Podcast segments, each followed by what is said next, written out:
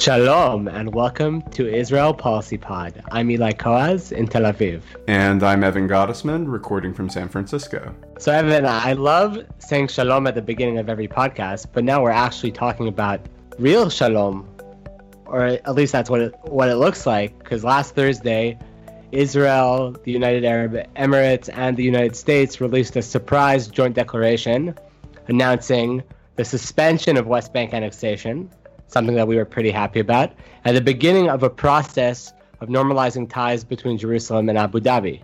Big news. Big news and an interesting tie in to our usual podcast opener, although I think there are people out there who would dispute whether or not this is real shalom or whether there was even an absence of shalom to begin with between Israel and the UAE, but that's what we're going to discuss today. And to help us understand these issues, we are joined by journalist and former member of Knesset, Ksenia Svetlova. Few in Israel really get the Arab world as well as Ksenia does. She's reported for the BBC, Israel Channel 9, the Jerusalem Post, and Kommersant.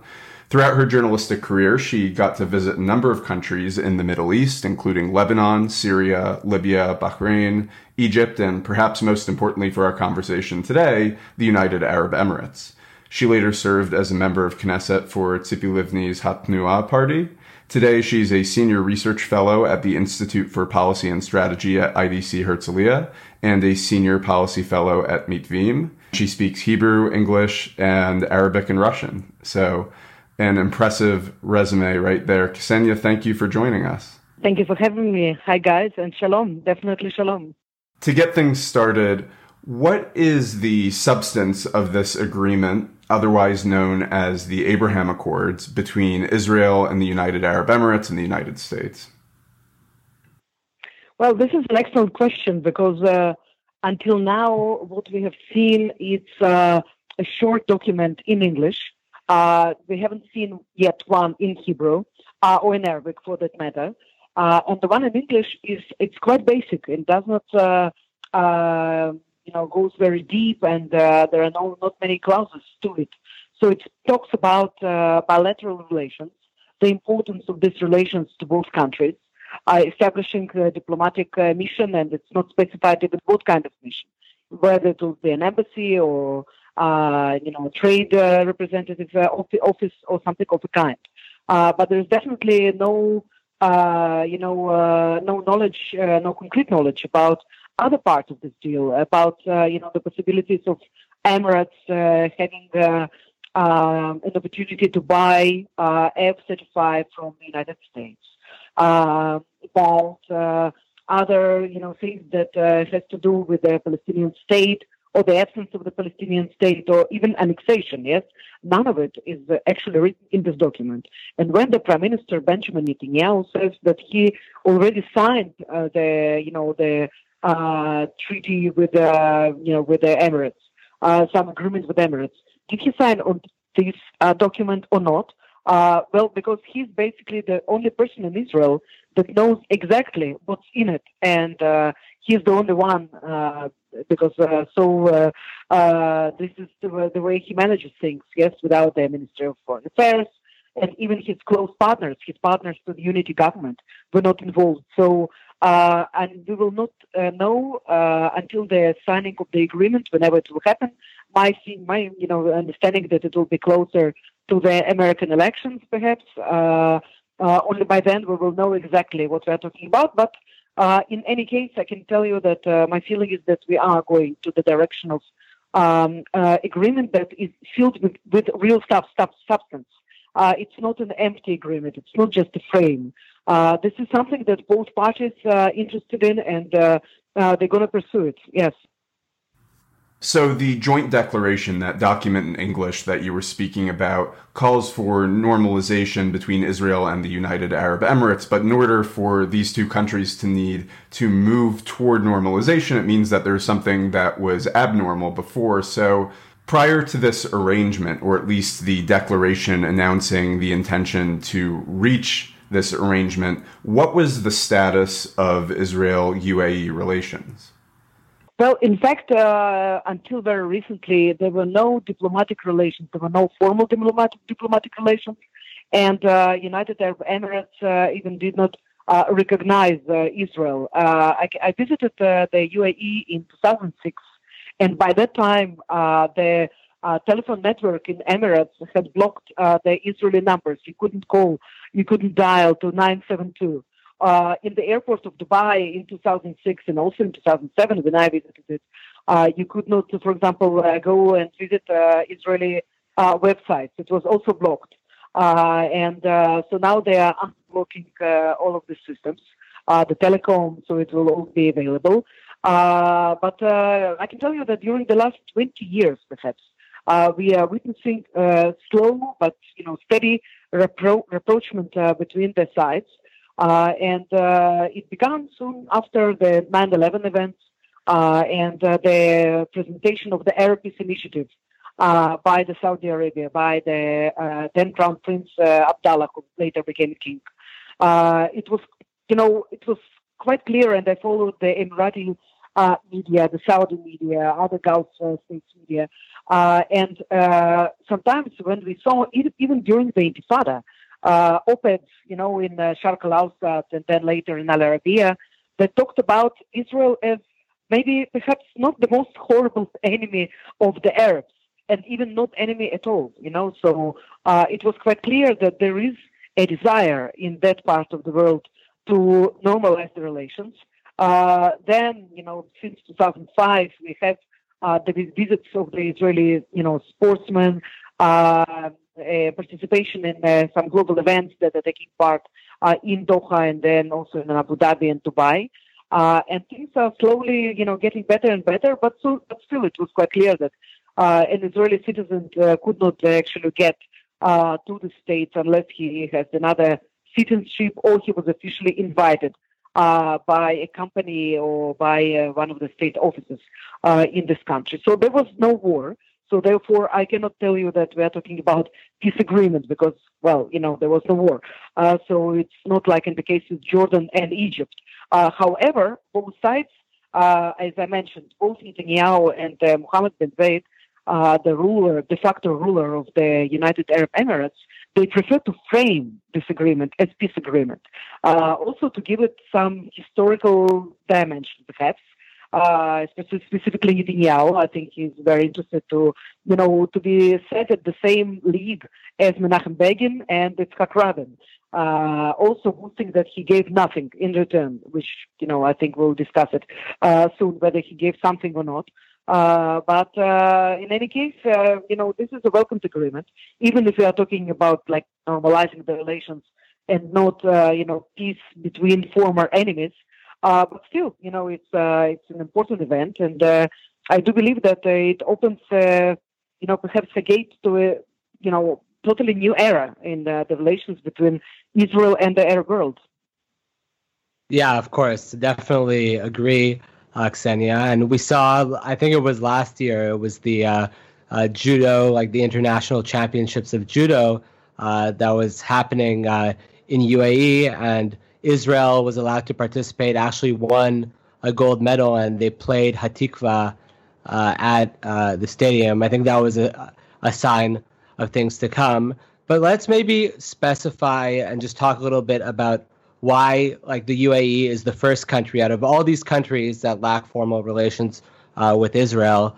Um, why is UAE the first? I mean, obviously, they're interested uh, in Israeli technology and uh, cooperation, and they have a huge tourism industry. And obviously, for Israelis, it will only be a, a three hour flight. I mean, Netanyahu already visited the airport uh, kind of as a photo op to say that he was working right away um, to make a direct flight, even though Ben Gurion Airport remains mostly closed because of COVID 19. What are both countries looking for this uh, in terms of uh, this uh, agreement, and why why do you think the UAE was the first out of all the the Arab countries to normalize uh, ties with Israel? Yes, thank you for this question. I think this is very interesting, and to understand better, uh, you know, this uh, dynamic uh, between the two countries, it's important to look into what the United Arab Emirates uh, has uh, developed into. You know, from just another Gulf state, you know, with enormous wealth and you know tourism and glamorous cities like Dubai and Abu Dhabi, it also emerges as a new Middle Eastern leader. So it tries to position itself uh, next to Saudi Arabia, and perhaps even it, you know, it uh, overdoes Saudi Arabia in many senses. Uh, the United Arab Emirates in the last few years, they have shown that they, uh, you know, they have this independence uh, of thought, of leadership, and if they uh, uh, believe that in their best interest is to distance themselves a little bit from Riyadh. So this is what they this is what they do. For example, uh, uh, the United Arab Emirates also normalized their relations uh, with the, with Syria this year earlier a little bit. So it means that they are interested in the position of power. They want to influence. They want to play with different players. They do not want to limit themselves to just you know one uh, alliance. Uh, they are right now they're engaged in the warfare in Libya along with Saudi Arabia and France and Russia uh, against Turkey and the Qatari Turkish uh, alliance. Uh, they are also very very active in Yemen, where they fight along with Saudi Arabia, but for different causes and with different partners.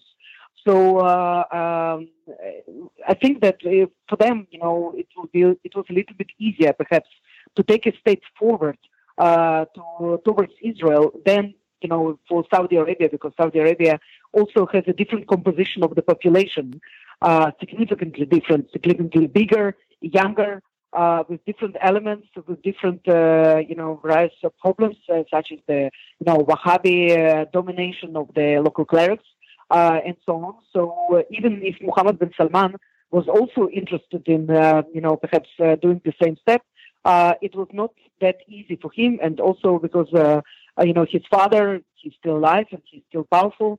Uh, and uh, he's less, uh, I would say, eager uh, perhaps to you know to to go to lead this, his country for this quick uh, rapprochement uh, with Israel. as for United Arab Emirates, they not only that they that they have this um, in, you know image and they act as the new leader of in the Middle East, but they also they are very strong in the interreligious dialogue. So this is the image that they want for themselves. An open, a tolerant country that is uh, tolerant of uh, all religions, specifically uh, the monotheistic Abrahamic religion. There are many uh, conferences that they hosted. Uh, there are many interreligious connections that they promoted, also with the help of some American Jewish organizations, such as AJC. Uh, so it goes very well, you know, within this frame of this new image, you know, of modern uh, tolerate uh, very advanced uh, modern state, an Arab state which is an absolute monarchy, but still very, you know, acceptable of others. Okay, so in this regard, I think it was easier easier for them to do this uh, move than for everybody else. And again, you know, they are a rich country; they do not they do not uh, depend on anybody. Uh, on the other side, you know, we have common enemies, us and the Emiratis. Uh, I do not only talk about the Iranians. Okay, so this is uh, uh, one uh, uh, alliance, you know, the Iranian, uh, Iranian Syria, Hezbollah, and Hamas in Gaza. But there is also another alliance that is threatening the Emirates, it's threatening the Egyptians, and in some ways the Saudis. It's Turkey, Turkey and Qatar. so Israel is not on best terms with the Turkish president as well, Recep Tayyip Erdogan, and our interests actually coincide in so many ways and matters in the Middle East. As of today, we don't know what will happen tomorrow, but as of today, uh, this, is, this alliance uh, seems quite natural, uh, and it seems uh, quite, uh, in the you know geopolitical terms, uh, quite, quite understandable. So if we have both you know common enemies, so why not to normalize relations? Why not to go ahead and uh, you know, fight, uh, you know, at least, or, to, or, or at least to allow Israel to fight its enemies. Yes, I think this is what the Gulf states would like to do, uh, because they perceive Israel as quite a superpower uh, with a great army, very modern army, and they actually look up to these capabilities. Uh, and they're very fearful of the intentions, you know, of these enemies, of both alliances. So there's another issue, and the last one I will note, of course, uh, very important uh, to this uh, specific deal uh, is, of course, the American weapons. the United Arab Emirates is a huge buyer of the American weapons. and they are interested in the you know top of the art, the most advanced production you know of the American defense industry that they can afford. They can afford everything but they could not afford everything until now because of the uh, uh, you know the principle of the Israeli regional superiority uh, in defense. Uh, if this doesn't exist anymore, if this ex- agreement includes also you know the element of uh, the you know that the Emiratis could lay their hand on the uh, some advanced drones or the for example the F-35, then it's basically, uh, you know, this is the price tag that Netanyahu paid, you know, in uh, uh, return uh, to normalizing of relations and uh, having the signature uh, with Mohammed bin Zayed and uh, Trump at the White House. By the way, there's been some confusion about this issue that you just mentioned the sale of the F 35 stealth fighter jet to the UAE. There's been reports that there was a secret clause in the arrangement between Israel and the UAE that would allow the US to sell this aircraft to the UAE. Uh, Prime Minister Netanyahu claims that's not the case. And this all becomes sensitive with the issue of the US Israel special relationship and this idea of a qualitative military edge for Israel that the United States grants. So, what's the source of that confusion? And is the UAE going to actually get access to this technology? Well, so there were many publications in the Israeli media. Uh, the first of them was uh, published, I think, by Yediot Ahronot, uh, and they mentioned uh, that uh, the uh, price for this deal, there are no free deals, as we know. Somebody has to give something to make it happen. so the Emiratis, from their side, they gave the you know, uh, they uh, allowed Israel to turn from the from mistress to the legal wife to normalize the relations that exist for you know many years, at least for 20 years or so. Uh, but what Israel had to give is the, according to what was published again by the Israeli press, uh, is uh, to okay the future deals between the United Arab Emirates and the U.S. and the opportunity to acquire uh, the F-35. So in the in the past, when the peace deals were signed between Israel uh, and Egypt uh, or Jordan, okay, so uh, you know the Egyptians got so many weapons. They get the assistance, uh, the military assistance from the United States, which is worth 1.4 billion dollars annually. Uh, but Israel was very keen to keep, you know, this edge in uh, defense, you know, uh, for themselves. So the Egyptians, they're, they're asking to buy the F-35 for many years, and since they, they Israel did not okay that, they are now opting for the Su-35, the, the Sukhoi, that which is produced by Russians. Uh, so if we, for example, imagine for a second uh, that there is a secret clause in the deal, and uh, the Emiratis will eventually get the uh, F-35 from the Americans. So the next ones that will get it as well will be the Egyptians and the Saudis and then everybody else. Okay, so um, uh, this is, uh, I think, uh, it doesn't pose on any immediate threat on Israel today because again they are, you know, fighting on the same side. But uh, there was also always a question in the turbulent Middle East, the question of tomorrow. So what will happen in the states tomorrow, and who will be able to get to lay their hands uh, on uh, these uh, state-of-the-art modern jets. so this is what worried the Israeli politicians 30 years ago and 40 years ago, and even until very recently.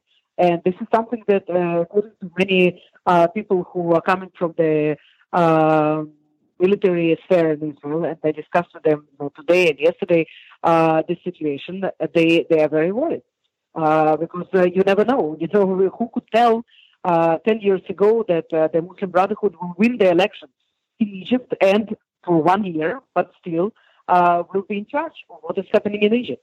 Who could tell? You know who could know? Uh, who could know that uh, you know Syria will be always almost consumed uh, by the uh, you know fanatics from the uh, from the uh, ISIS, you know, from uh, Islamic State. So uh, nobody knew knows these things, you know. So uh, it was always important that I think this is a strategical change in regards to Israel's relation to uh, other Arab countries, uh, and uh, um, I think it's too early to actually evaluate, you know, the kind of uh, damage or at least a change of this strategy that existed for so many years, and perhaps perhaps it doesn't exist anymore. I think that's right, and also it makes um, what the manner in which Netanyahu did this kind of without even, or at least it's been reported without consulting with the defense ministry, defense minister uh, Benny Gantz, um, makes it even more more problematic. And with that, I want to turn back to focus on Israel before we talk about uh, the response uh, in the Arab world um, and talk about Netanyahu's big quote unquote concession here. Uh, Netanyahu, obviously, we had three elections in the past year uh, in Israel, and his big election promise was annexation or applying sovereignty to at least specific uh, areas of the West Bank. And this was uh, net- the concession that Netanyahu had to make for uh, this normalization with the UAE. Um, now, Netanyahu has marketed his peace as peace for peace. In Hebrew, shalom tmurat shalom, which is part of mm-hmm. like the what's been called the Netanyahu doctrine, where uh, Israel doesn't need to give land for peace like they did in the past. How much of this, Ksenia, do you think is an actual concession? I mean, some would say that Netanyahu didn't really want annexation to begin with, and he was just pandering to the right wing base to try to get votes uh, from Bennett, who's been emerging recently uh, in the polls, and others would say Netanyahu was pretty serious about annexation, at least within the context of the Trump plan and the 30% annexation that the Trump plan uh, includes. So, what, what's your take on this? Is Netanyahu um, was he serious about uh, like annexation, and did he just use it as a gambling chip, or is this actually something that he's g- giving up on? And Netanyahu, I should mention that he said immediately at, at the press conference when he announced this agreement with the UAE, he said that annexation is just temporarily suspended. Um, he didn't mm-hmm. say that it's off, whereas the U uh, in the U.S. and obviously in the Arab world, people have been talking about annexation like that's it, it's done, and it's not happening. So, so what's your take here? Mm-hmm. Well, uh, you know, I think it's quite a puzzle uh, because uh, until the end of the 20th Knesset, uh, until uh, end of 2019, 2018, um, I, I've heard repeatedly Netanyahu talking on the Committee for Foreign Affairs and Defense, where he gave briefings on other occasions, when he always avoided the issue of sovereignty. He was actually attacked by some uh, members of the then it was called the Jewish Home, the right wing party, uh, and his own party members uh, wanted to submit bills uh, to annex uh, E1 or Ma'ale Adumim or Gush Etzion or all of them together or Jordan Valley, and he did uh, his utmost in order to take it off the table every time, every time. So I was convinced until very, very recently, until perhaps uh, April or May this year, that he's not into annexation because he understands more than everybody else. He does meet Arab leaders. Uh, he knows very well, you know, the geopolitical situation in the uh, in the Middle East. Uh, he knows what are the dangers uh, and what are the, you know, uh, odds that we will have another intifada, the deterioration of relations with Jordan, and certainly uh, no advancement of any peace with any of the Arab Gulf states that indicated that they are willing to do so in the future. So I was quite sure that uh, he's playing with this, just like he's playing with his every other promises. Yes, like uh, you know, I I will destroy Hamas. He promised that in 2008, his campaign in 2008 before the elections of 2009. So what? Okay, Hamas is now perhaps stronger than ever and has more, you know, well, weapons and rockets uh, and threatening uh, thousands of Israelis. So uh, uh, then he named a date Okay, so July the 1st.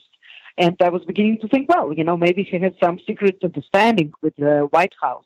Uh, and perhaps the Friedman Party, the Ambassador Friedman Party, is having the upper hand uh, against uh, Jared Kushner's camp.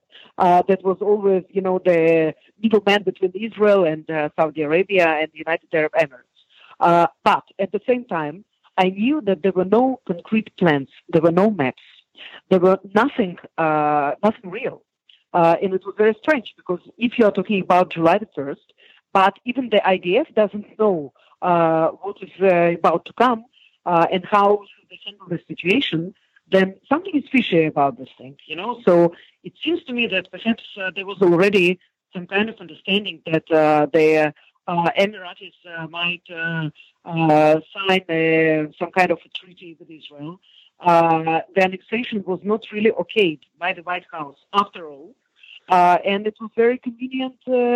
Um, you know, letter to to step down from this annexation promise, specifically because uh, it's not very high on the everyday Israelis' priorities. So uh, only 5% of the Israelis, according to some polls, uh, rated the annexation as their top priority. 5%. So it, means that even like you know it's it's the minority even among the right wing voters, let alone the center and the left. Okay, so and now when we are looking at the number numbers of the polls right now, that they show that 80% of the Israelis are choosing they agreed with the United Arab Emirates over 20 that support the annexation. I think it's quite clear. So the, I think it's the combination of things. It's the uh, uh, lack of the popularity of this uh, move uh, in Israel. Uh, it's the pressure, perhaps, uh, you know, in, in, from the White House, and the, also the fear that it indeed may might cause turbulence, you know, in in this very uh, violent wave. And this is the last thing that Israel needs right now. And also, it's very bad, of, of course, for the elections. And the with Emirates sells much better. Uh, and uh, as for the, you know, the right wingers, so I can tell you that the right wingers, specifically the ideological right, uh, the settlers, they opposed the annexation as well because it was not good enough for them. You know, so it was not good enough for them because it allowed some, you know, uh, want to stand like, uh, but still independent Palestinian state. And this is something that they are not prepared to discuss in any shape, in any form. Uh, so for the majority Israelis, I think annexations meant actually nothing. Uh, for you know some uh, few percent, you know, of the ideological right, uh, it was not acceptable because it was too little. You know, it, it was uh, something that they could not compromise on. Uh, so for Netanyahu, I think it's a win-win situation. Nobody will, uh, uh, you know, uh, go after him right now and say, "Wow, listen, you know, you promised annexation, please fulfill this." you know, so this dissatisfaction that we hear from the some elements in the right right wing. Um, you know, these percent, they do not vote for the Likud in any case. So he didn't lose anything, and perhaps he gained uh, something among the, you know, the uh, few, few, votes, few votes, but he added something, you know, because uh, it is an historical agreement. And I think many people in Israel understand it, and it's easy to relate to this uh, because, uh, you know, we, we, checked in the Mitvim Institute uh, two years ago the level of popularity of the Arab states uh, between Israelis, and we asked the question: If you would go to any Arab state, what country are you willing to go? So the majority said, the majority of the Israelis actually said that they are not willing to go to any Arab state. They are not interested. But if they would go to some Arab state, it would be the United Arab Emirates. so here's the you know answer I think to your question. Uh, we saw that, and also, especially, I mean, that poll that you mentioned, where you had over 88% of Israelis preferring this peace treaty uh, or this normalization uh, over uh, annexation, just shows how uh, widespread the support is from not just Israelis on the center right, but also on the left, and that's putting aside that a lot of them were, were protesting Netanyahu during the past months, obviously over other issues, but this this move definitely had widespread support. Um, and I also just wanted to mention, because uh, you were talking about signs that we saw earlier, we had a U.S. UAE uh, ambassador to the United States, Yousef Al Otaiba, uh, come out with that interview, which kind of was looked like it was like out of nowhere in June, where Ashleton Israeli newspaper saying that Israel has an opportunity and mm-hmm. all they need they just need to give up pretty much on annexation. I think that was a sign that obviously something uh, was happening. I want to ask you about uh, it's a bit more internal Israeli politics. If you think that uh, we heard stories that both Ashkenazi and Gantz and Blue and White were not uh, privy to a lot of what was going on, and uh, they were kind of out of the loop here. But do you think them in the government uh, gave kind of Netanyahu more uh, confidence or t- to go forward with this, as opposed to the let's say the previous government uh, that we had in Israel, where it was like a, a right wing ultra orthodox government? Um, did do they play a part here? Do they deserve any? I mean, they've been criticized so much for joining Netanyahu. Uh, do they deserve any uh, credit for uh, this temporary halt or this permanent halt in annexation and uh, normal, normalization with at least one, and it seems uh, more, possibly more than one, which we'll get to in a bit, uh, into Arab countries. What do you think about that? The manner in which Netanyahu uh, had led things and managed things, you know, in this regard, is just a proof, another proof, you know, that our country is becoming less and less democratic. Uh, and it becomes auto, uh, autocratic, you know, because if he is not able to involve even, you know, uh, his partners in the unity government, uh, so what does it say about the manner in which the country is ruled? And uh, if uh, with time we will discover that there is some other darker angles, you know, to this deal, nobody will actually be surprised, you know, because this is how Netanyahu uh, manages our internal politics. This is how he manages our foreign relations as well. Uh, I do not think that uh, Gantz and uh, Ashkenazi uh, they gained uh, gained any points, you know, just because they they joined the government that eventually uh, signed on the peace treaty with the Emiratis, because they were not part to this deal. They were not part uh, to these uh, negotiations, secret negotiations, and they were not part to the also this big announcement. Um, and uh, by the way, if you are talking about annexation, then uh, at some point, uh, Gantz uh, will see that he's planning to go along uh, with, uh, you know, with Netanyahu's move. Uh, so he did some voices that indicated that he has some reservations about the annexation. But I can just uh, remind you that he, in his own uh, campaign, he also used the motive of uh, annexation of the Jordan Valley. And in many interviews, he actually said that he believes that, you know, annexation of Jordan Valley, yes, uh, uh, it's better that it will be uh, negotiated with the Palestinians and so on, but yes, Israel needs to stay in the Jordan Valley. Uh, and, uh, you know, annexation, he didn't rule it out completely. so I do not think that he or Ashkenazi would be able to regain, you know, the popularity that they enjoyed during this uh, three elections uh, last year, or to uh, bring back, you know, the popular support uh, of Israelis who were very disappointed by their decision, by their decision to join eventually Benjamin Netanyahu. They did not do much in order to stop or to block the annexation. You know, this is how it feels, and this is uh, what the facts are saying, you know, about their position, about their statements, and so on. So uh, uh, the uh, people who actually do decide, do have this weight to to make real decisions in this regard, sit far away from here in the White House. Uh, so we're talking about the President Trump, we're talking about Jared Kushner, we're talking about the Ambassador Friedman, who is actually here, and uh, he was pushing a lot, you know, for the annexation. This is why I mentioned Friedman camp versus uh, Kushner's camp.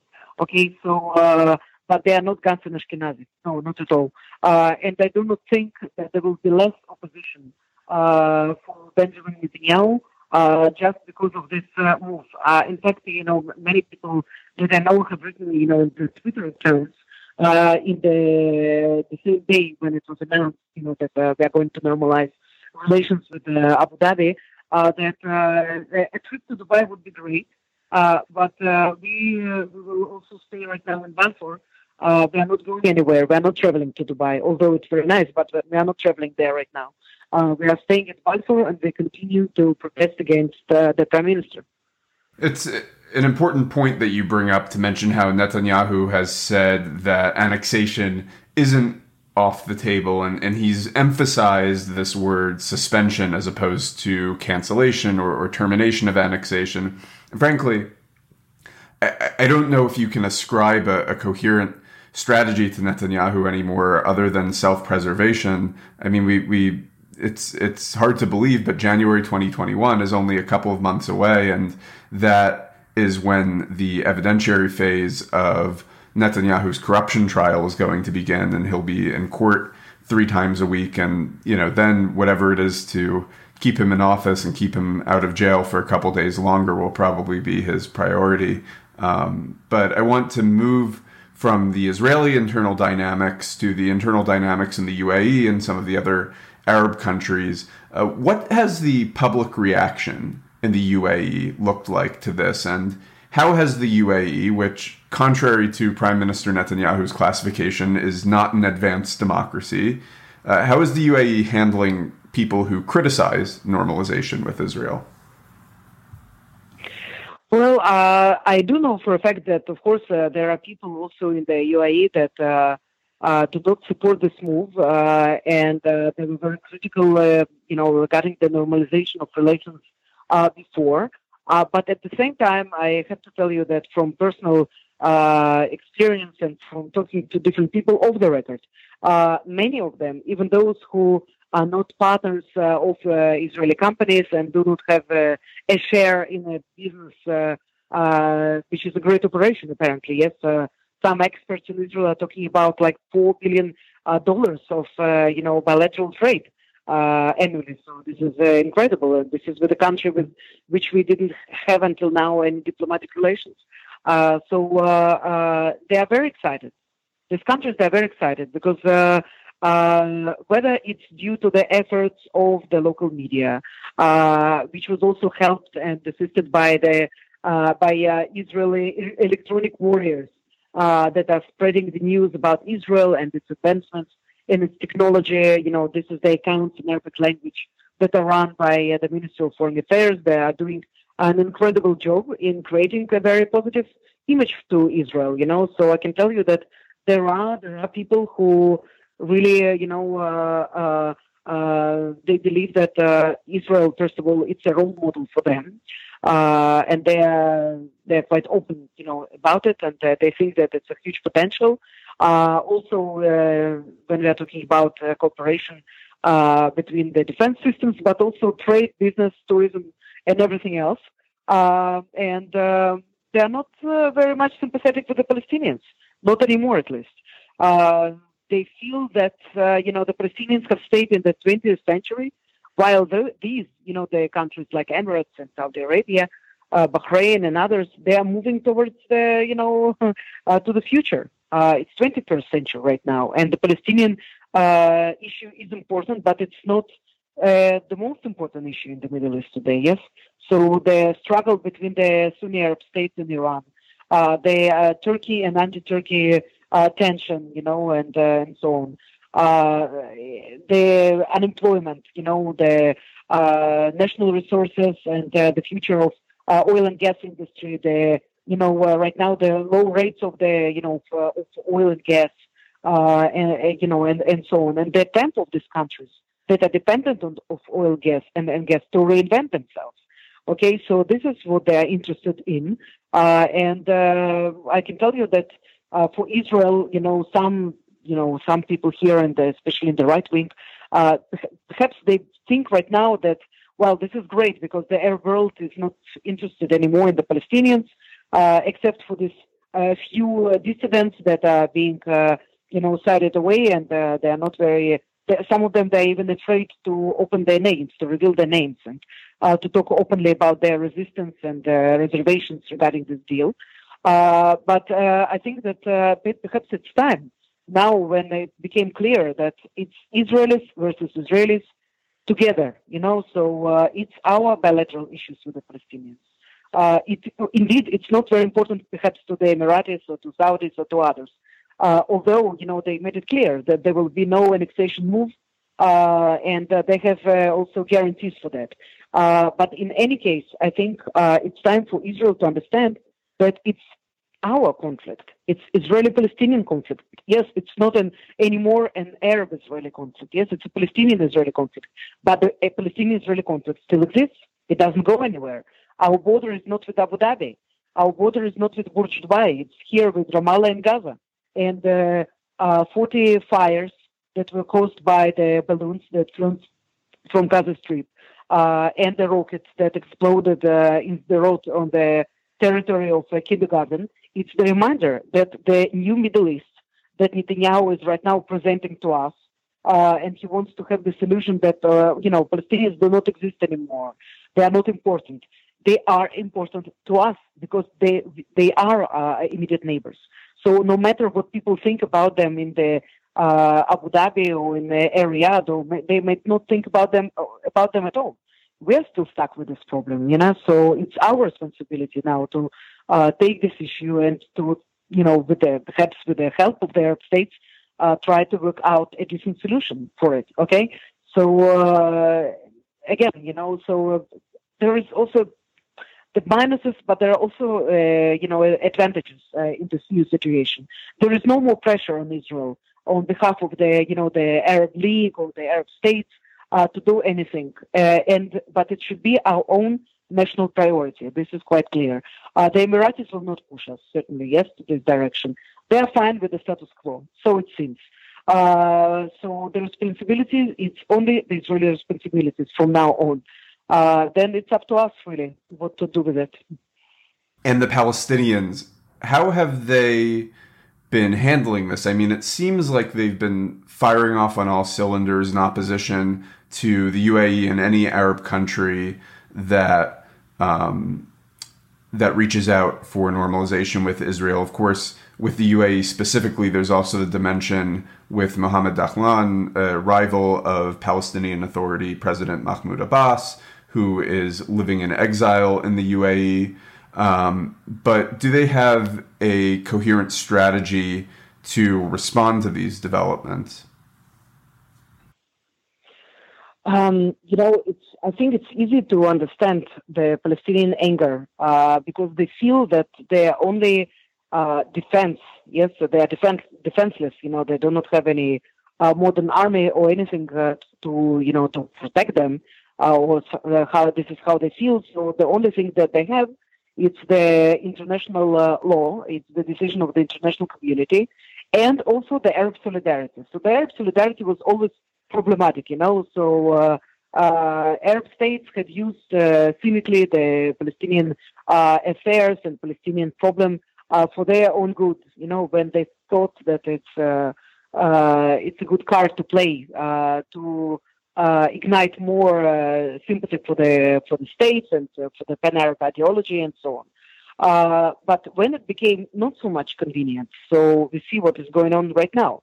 Uh, it's uh, you know the support for the Palestinians doesn't help states like I don't know Bahrain or the United Arab Emirates to protect themselves from Iran or from Turkey or from the Muslim Brotherhood and so on uh, friendship with Israel and the United States and uh, uh, more approachment, you know, basically, uh, you know, with this uh, Israel-American alliance uh, is beneficial. Is beneficial. It also allows them to, you know, progress and to develop themselves and in in many many different fields.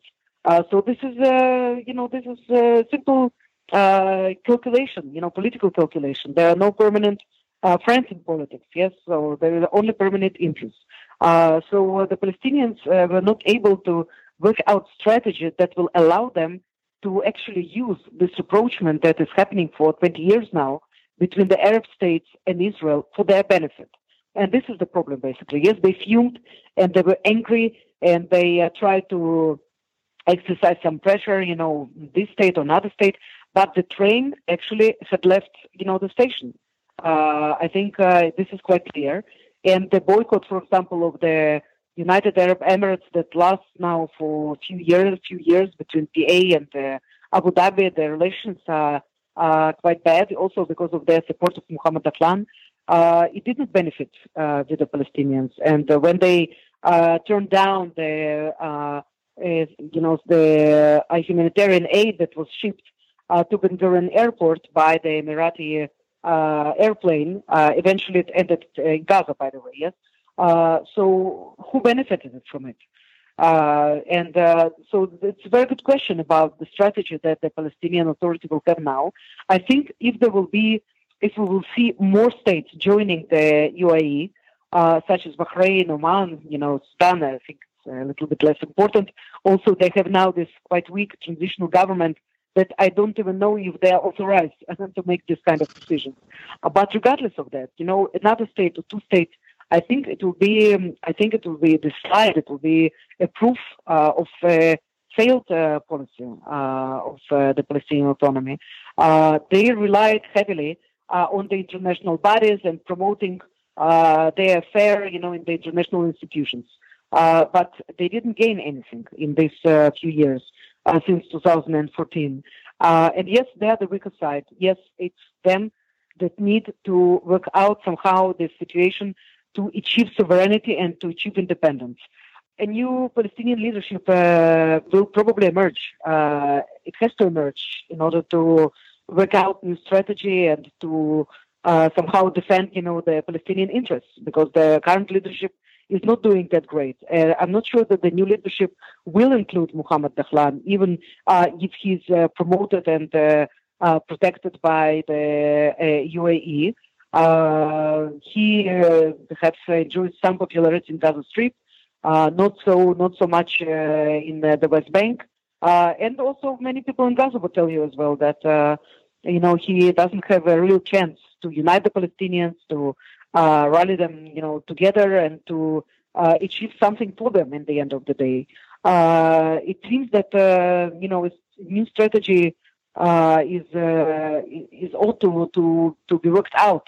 Uh, but there is for now because uh, you know basically Abu Mazen uh, just pushed everybody who's somehow you know capable in anything away and estranged them. Okay, so for now, I do not see anything that will be emerging from Ramallah except of uh, you know some uh, uh, fuming and you know perhaps threats and so on. unfortunately, unfortunately, this is the situation. So yeah, no much, no much hope that something will change from this direction.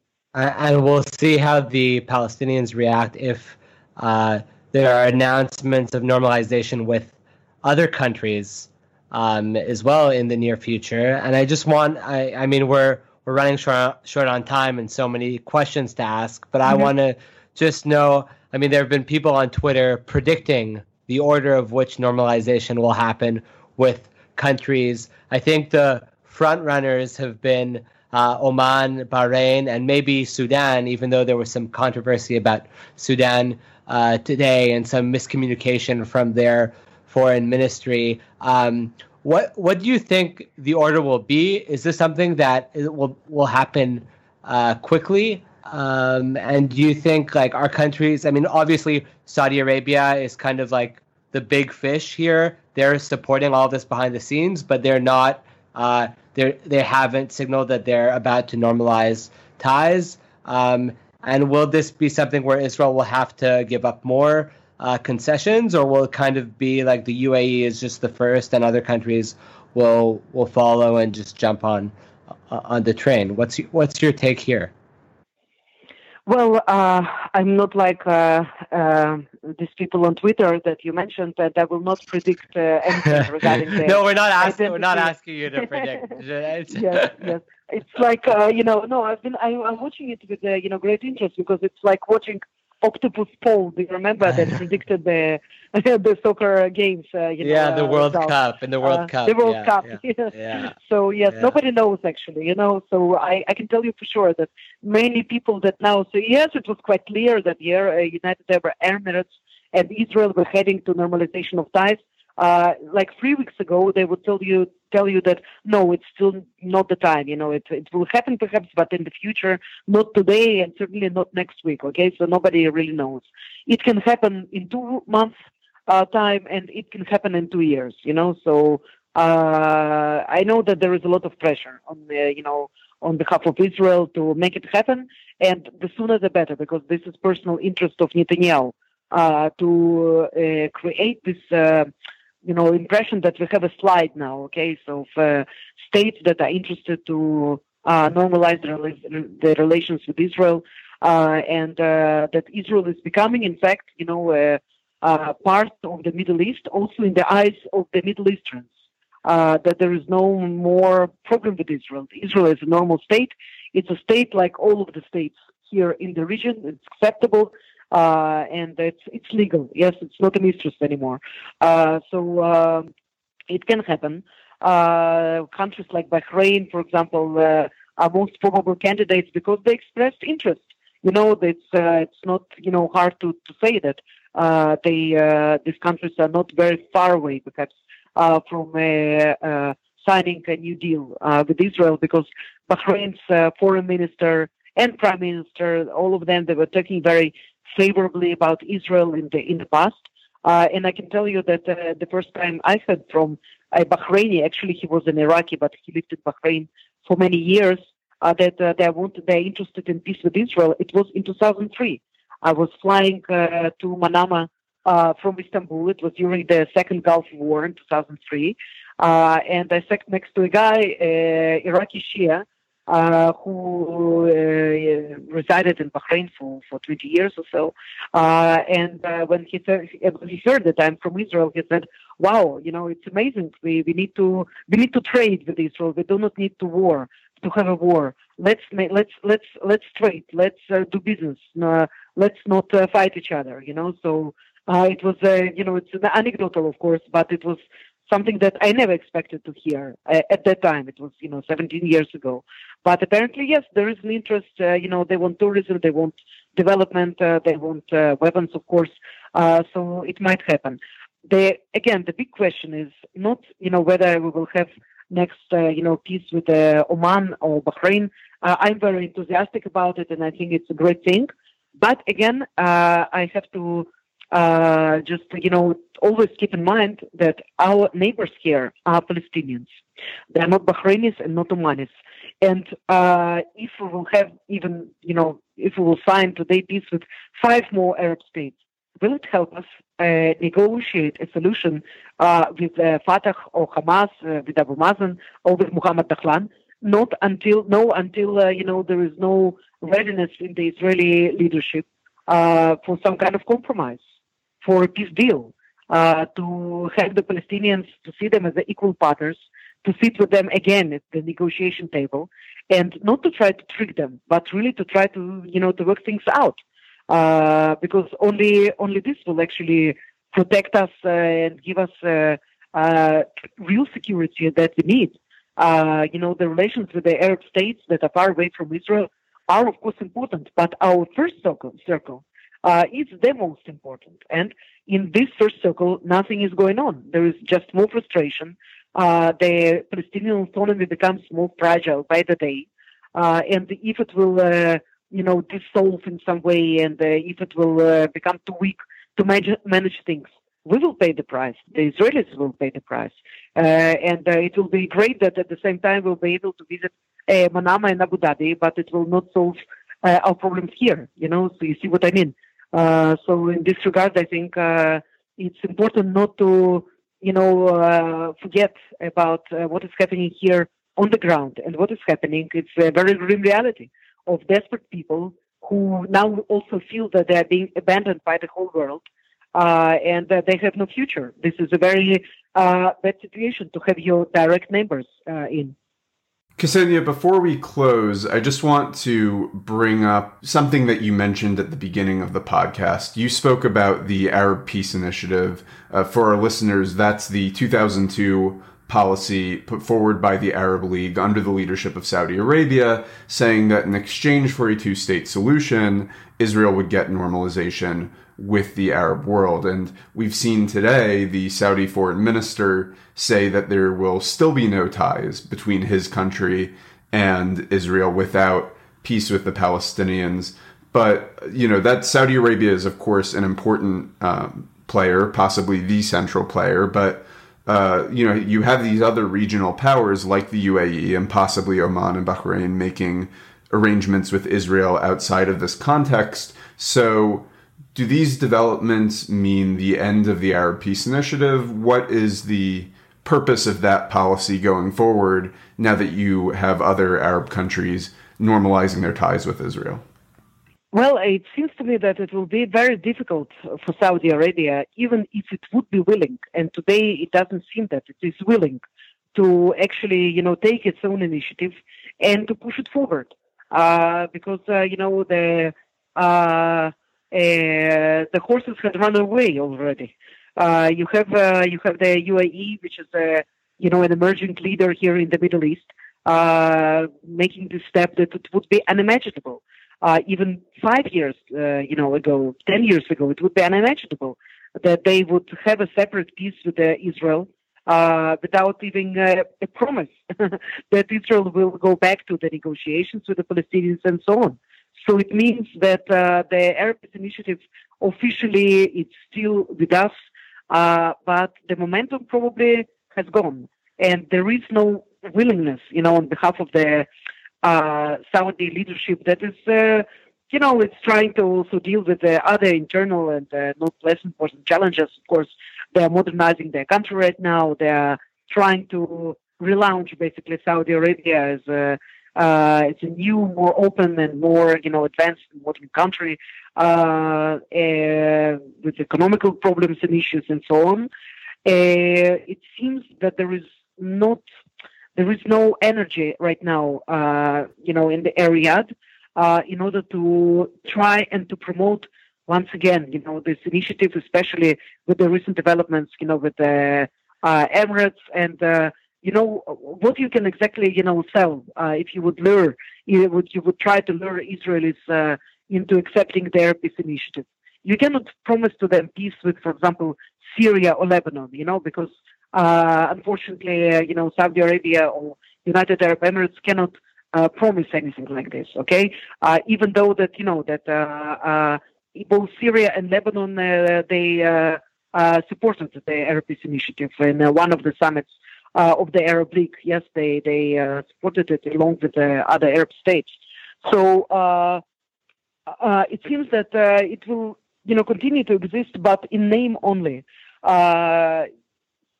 Might uh, it might be useful again, perhaps, if uh, Biden will uh, win uh, the elections, uh, the presidential elections in the U.S., and uh, then he will try to revise somehow the negotiations between Israelis and Palestinians. We know that he holds a different view, you know, not like Donald Trump on these affairs, but. I think it will be. Um, it, it, it's you know it's past its time. You know it was a great initiative. It had a really good base, uh, you know, for promoting things. Uh, it was never adopted by Israel. It was also never adopted by the Arabs as a, you know, as a tool that uh, it's good to, to use and to try to really advance uh, peace in the region. It seems that everybody right now is uh, responsible for his and hers uh, personal affairs of their country. and the time for this Arab solidarity around the Palestinian uh, issue. Perhaps it's gone for now. Uh, we do not know if the situation will be changed and it will be different uh, in you know a year or two years from now. But if the you know geopolitical trends that exist today will continue, I do not see how the Arab Peace Initiative can be salvaged or revived. Regardless of what happens with this, clearly we are in changing times. So uh, Ksenia, thank you as always for joining us and sharing your expertise and your insights on these issues. Thank you very much for having me, and shalom from uh, Jerusalem.